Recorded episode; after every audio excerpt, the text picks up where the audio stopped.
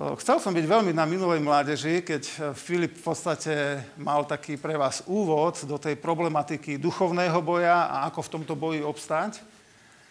Ale nepodarilo sa mi to. A tak som si aspoň vypočul tú nahrávku, ktorá teraz zase vzniká o druhej časti tejto témy. No a tam som si vlastne vypočul to, že každý jeden z nás, každý jeden človek sa nachádza uprostred nejakého bojového poľa, uprostred boja. A je to aj vtedy, keď si myslíme, že to tak nie je, že tomu neveríme, alebo proste je to tak, každý jeden z nás je uprostred duchovného boja. A ten, ten verš, ktorý je pred tým môjim, ktorý ja za chvíľu budem čítať, alebo o ktorom budeme hovoriť, hovorí vlastne to, že sa máme posilňovať silou Božej moci. To znamená, že ten boj nevieme vyhrať vlastnou silou. Tiež sa tam hovorí, že sa máme obliecť do plnej výzbroje Božej. To znamená, že ten boj nie je možné vyhrať bez tej výzbroje, ktorú nám Pán Boh ponúka. A pretože má záujem, aby sme v tom boji obstáli. A ja by som chcel pridať takú tretiu vec, o ktorej Filip nehovoril, je to, že ten, tento boj nevieme, alebo je veľmi ťažké vyhrať, ak sme v tom sami. A prečo to tak je? Božie slovo hovorí, že našim protivníkom nie je hocikto. V našom svete, tu v Európe, sa často zdá, keď hovoríme o duchovnom boji alebo diablovi, znie to skoro ako rozprávka. Ale chcem vám naozaj povedať a aj sám pre seba znova uveriť, že diabol je reálna bytosť, ktorá je veľmi prefikaná a pokiaľ si nedáme pozor a pokiaľ nezoberieme vážne to, čo hovorí Božie slovo o ňom, o tom duchovnom boji, tak nás dokáže zničiť, dokonca zabiť. A Božie slovo hovorí, že je ako revúci lev, ktorý hľadá, koho by zhotol, alebo možno v inom preklade, kto, koho by zožral.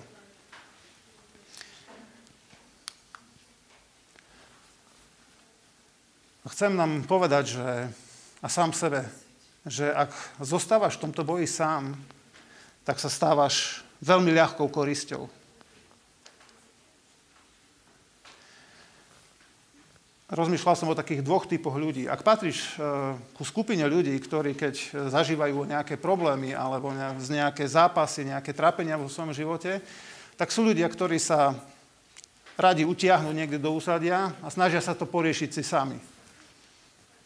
Či už je to, ja neviem, či ujdeš do toho úzadia neviem, pre píchu, pre strach, alebo sa hambiš niečoho a je ti veľmi nepríjemné, aby niekto bol v tvojej prítomnosti a riešil a prechádzal to vecou spolu s tebou, platí to, že stávaš sa veľmi ľahkou korisťou. A možno taká aplikácia pre tých iných z vás, ktorí sa považujú skôr za tímových hráčov, ktorí vedia oceniť to, že byť uprostred stáda je, je super, si uvedomujú, že je to niečo, že v tej chvíli sú chránení. Tak pre tých, pre tých ľudí takou aplikáciou môže byť to, že ak si uvedomuje, že byť uprostred stáda je tým najlepším spôsobom, ako, ako obstať v duchovnom boji, tak prosím ťa sa modli za tých, ktorí sú v tom nejakom momente okolo teba zranení, ktorým je ubližené, nevládzu, sú oklamaní, stratení, Modli sa za to, aby ste dokázali odstrániť vlastne tie prekážky, ktoré im bránia to, aby sa vrátili späť do, do, vášho, do nášho stredu. Preto, aby im tam mohlo, aby mohli byť opäť spolu s nami, aby sme mohli pomáhať jeden druhému. Toto bolo možno niečo, nejaké trošičku taký návrat do toho, čo ste, o čom ste hovorili minule s jednou takou mojou malou súkou. Dnes e, budeme hovoriť v podstate o prvej polovici 14. verša 6. kapitoly listu Efežanom. A tá prv, prvá polovica verša znie takto. Stojte teda a bedrá si prepášte pravdou. Čo to znamená to? Stojte teda. Dávajte pozor. Nespíte. Dejte. Neviem, či ste už videli vojaka, ktorý sa snaží vyhrať bitku tak, že spí alebo leží na zemi? Myslím, že takýmto spôsobom sa vyhrať nedá. Ako náhle nedávame pozor, tak diabol veľmi ľahko nás dokáže odlúčiť alebo oddeliť Boha od Boha, ktorý je vlastne jedinou bytosťou, ktorá nás dokáže v tom boji udržať nažive a dokáže nás priviesť až do víťazného konca. Nikto iný nám v tom nevie pomôcť, jediný náš Boh.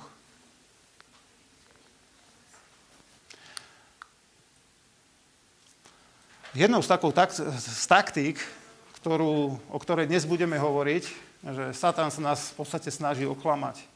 A o tom, ako to robí, čítame hneď v prvých kapitolách hej, v Biblii alebo v Božom slove, kde v tretej kapitole vlastne vidíme tú situáciu, keď diabol alebo had, hej, ktorý tam sa píše, bol tým najlstivejším hej, stvorením, aké pán Boh stvoril, začne rozprávať so ženou a najprv jej dáva jednu otázku. A tá otázka začína. Či naozaj Boh povedal, alebo zakázal, alebo povedal niečo? A toto je spôsob, akým sa nás diabol snaží, snaží dostať. V podstate, všeobecne povedané, skúma, či poznáme pravdu.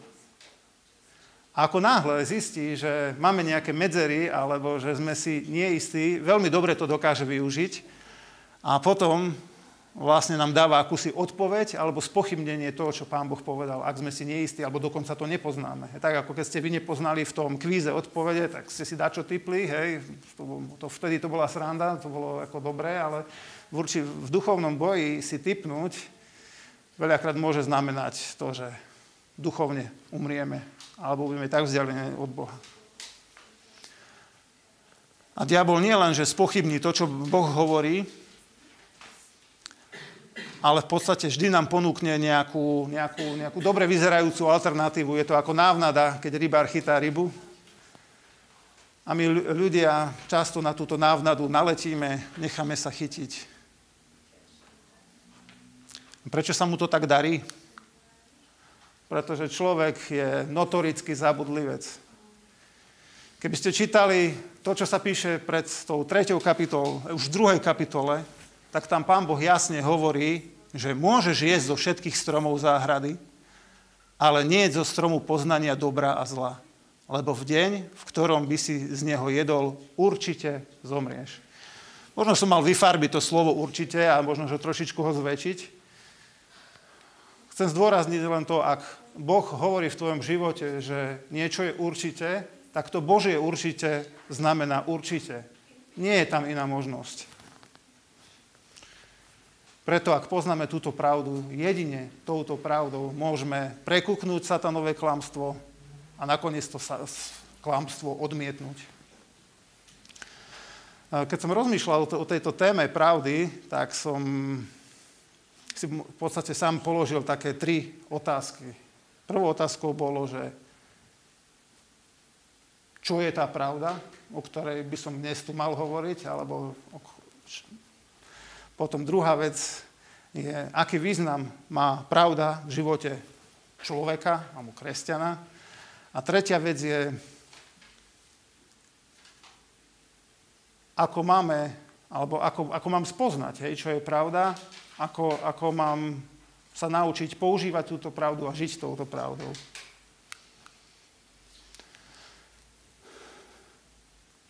V tom našom texte sa píše, že si máme bedra opásať pravdou, alebo v inom preklade sa zase hovorí, že keď stojíme, máme byť opásaní pravdou.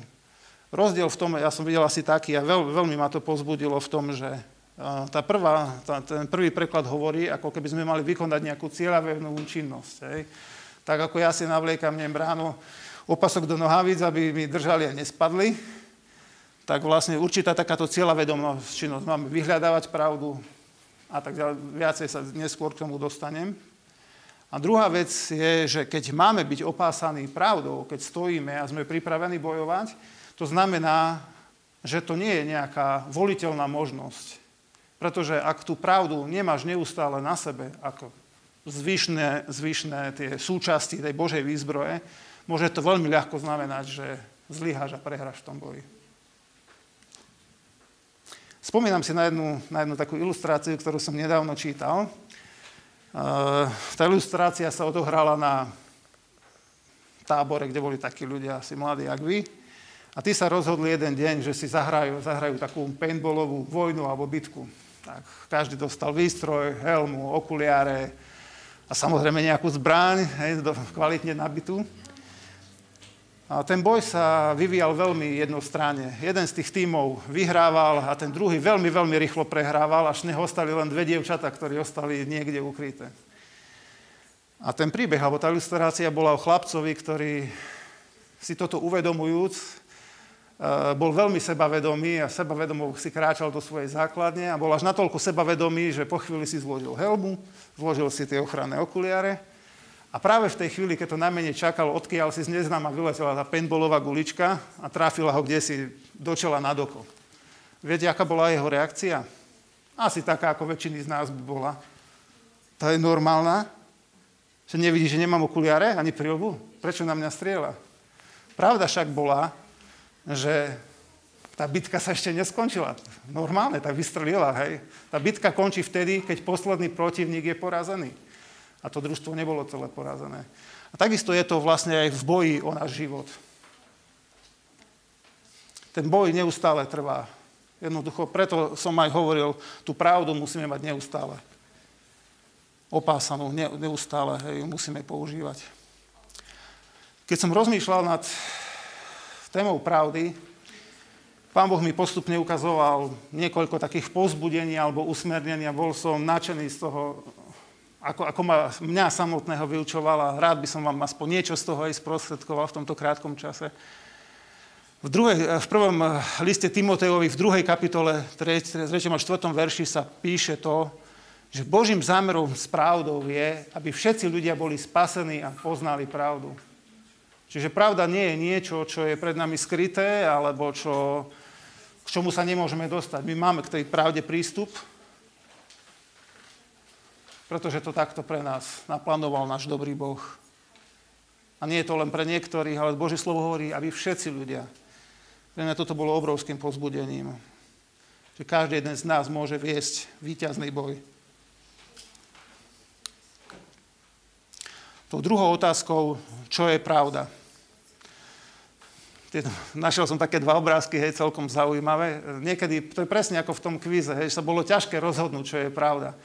Ak nepoznáme dobre Božie slovo, ktoré samo o sebe svedčí, že tam vlastne, keď sa Pán Ježiš modlí za svojich, tých, ktorých si povolal za svojich učeníkov, hej, tak sa modlí, že Pane, posved ich v pravde. Tvoje slovo je pravda. Čiže samotný tento verš nám hovorí, že pravda, o ktorej tu dnes hovoríme, je to, čo nám hovorí Boh, Božie slovo.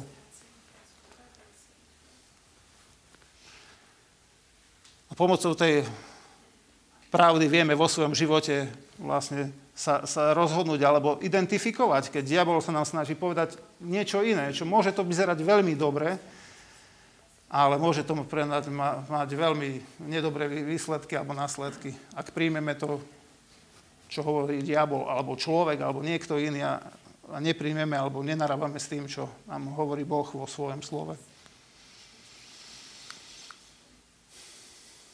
Aký, aký význam má pravda v živote človeka?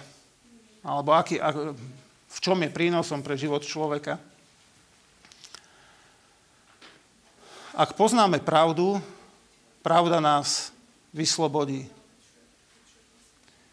Keď počujeme takúto vetu, možno sa opýtame presne, aj tí, tí ľudia, ktorým to pán Ježiš hovoril, tak sa okamžite hej, ohradili, ale počkať, počkať Ježiš, my predsa sme potomkovia Abrahamovi, o, o čom toho rozprávaš? My sme predsa nikdy, nikdy nikomu neslúžili a Pán Boh, alebo Pán Ježiš im veľmi jednoducho na to odpoveda.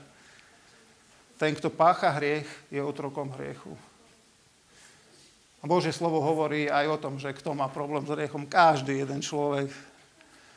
My potrebujeme vo svojom živote pravdu. A to je jediný spôsob, aby ako môžeme byť oslobodení.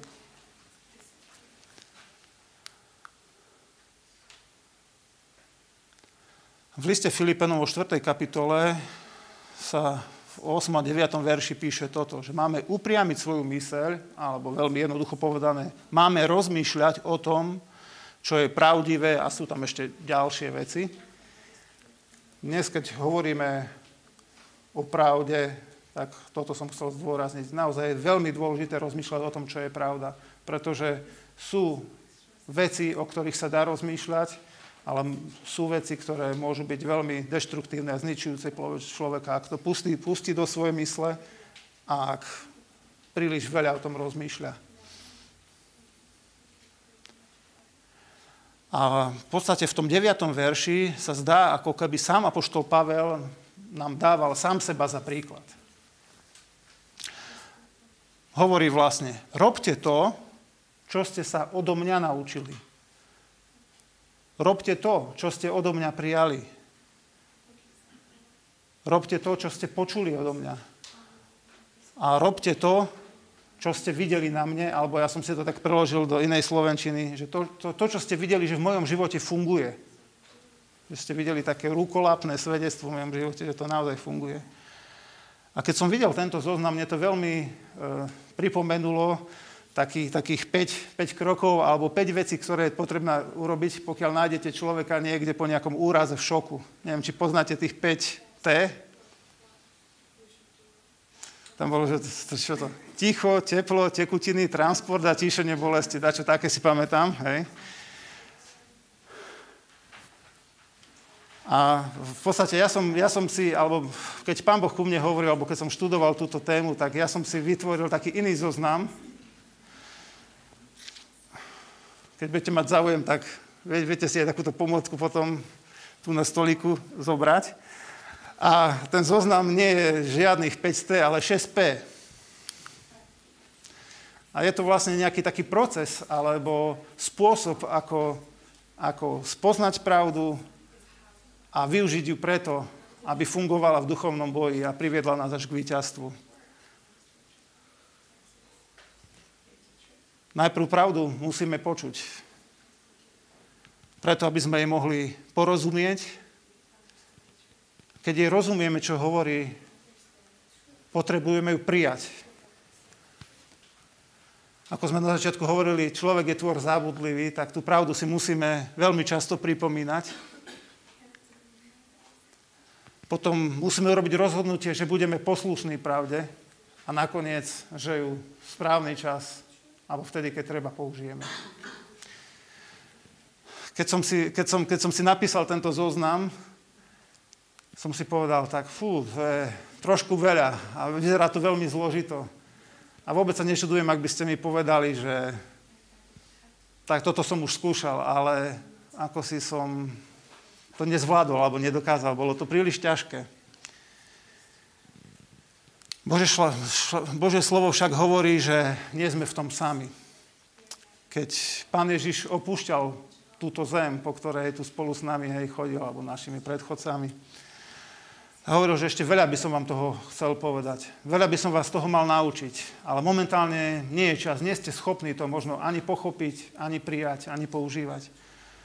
Ale ja keď odídem, tak príde On, duch pravdy, a ten vás uvedie do každej pravdy. A keď som rozmýšľal o tom, o tom slovnom spojení, čo to znamená, že nás uvedie do pravdy, tak ako keby som sa vrátil späť k tomu zoznamu. Čo je úlohou Ducha Svetého? Možno veľa je aj iných vecí, ale v súvislosti pravdou by som vám chcel povedať, že ten duch pravdy nás uvádza do každej pravdy, takým spôsobom, že najprv, ako v tom texte, keď sa vrátime, je, že e, nebude hovoriť sám od seba, ale to, čo bude počuť. Čiže duch Boží je ten duch, ktorý nám hovorí pravdu. Vďaka nemu ju môžeme počuť. To uvádzať do pravdy znamená aj to, že nám pomôže porozumieť pravde. Pomôže nám ju prijať on je ten, ktorý nám ju bude v správny čas pripomínať. A v konečnom dôsledku on je tá osoba, ktorá je nám vždy veľmi blízko, pokiaľ ju od seba nejako neodháňame, alebo ktorá nám v konečnom dôsledku pomôže tú pravdu poslúchať a tak, ako to bolo v Božom zámere, aj používať.